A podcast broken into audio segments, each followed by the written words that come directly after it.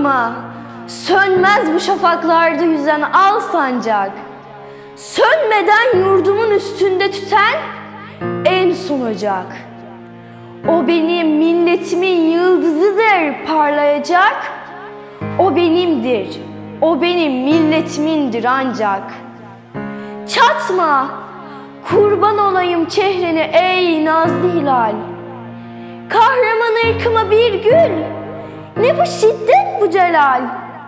Sana olmaz dökülen kanlarımız sonra helal. Hakkıdır, hakka tapan milletimin istiklal.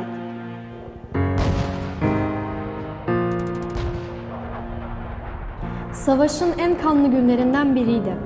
Asker en iyi arkadaşının az ileride kanlar içinde yere düştüğünü gördü. İnsanın başını bir saniye siperden çıkaramayacağı gibi bir ateş altındaydılar. Asker teğmenine koştu hemen. Komutanım, bir koşu arkadaşımı alıp geleyim mi? Delirdin mi? der gibi baktı teğmen. Gitmeye değmez oğlum. Arkadaşın büyük olasılıkla ölmüştür bile. Kendi hayatını da tehlikeye atma sakın, dedi teğmen. Ama asker o kadar ısrar etti ki Teğmen izin vermek zorunda kaldı. Peki, dene bakalım. Asker yoğun ateş altında fırladı siperden ve mucize eseri arkadaşının yanına kadar gitti. Yaralı arkadaşını sırtlandığı gibi kendi siperlerine kadar taşıdı. İkisi birlikte siperin içine yuvarlandılar. Teğmen hemen koşup yaralıya bir göz attı ve nefes nefese bir kenara yıkılmış askere döndü.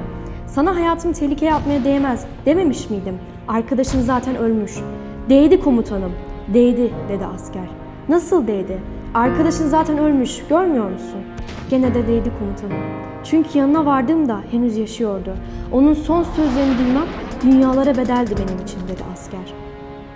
Ardından hıçkırarak şehit arkadaşının ona söylediği son sözleri tekrarladı. Geleceğini biliyordum Mehmet. Geleceğini biliyordum. Ölmeden mezara koydular beni Of gençliğim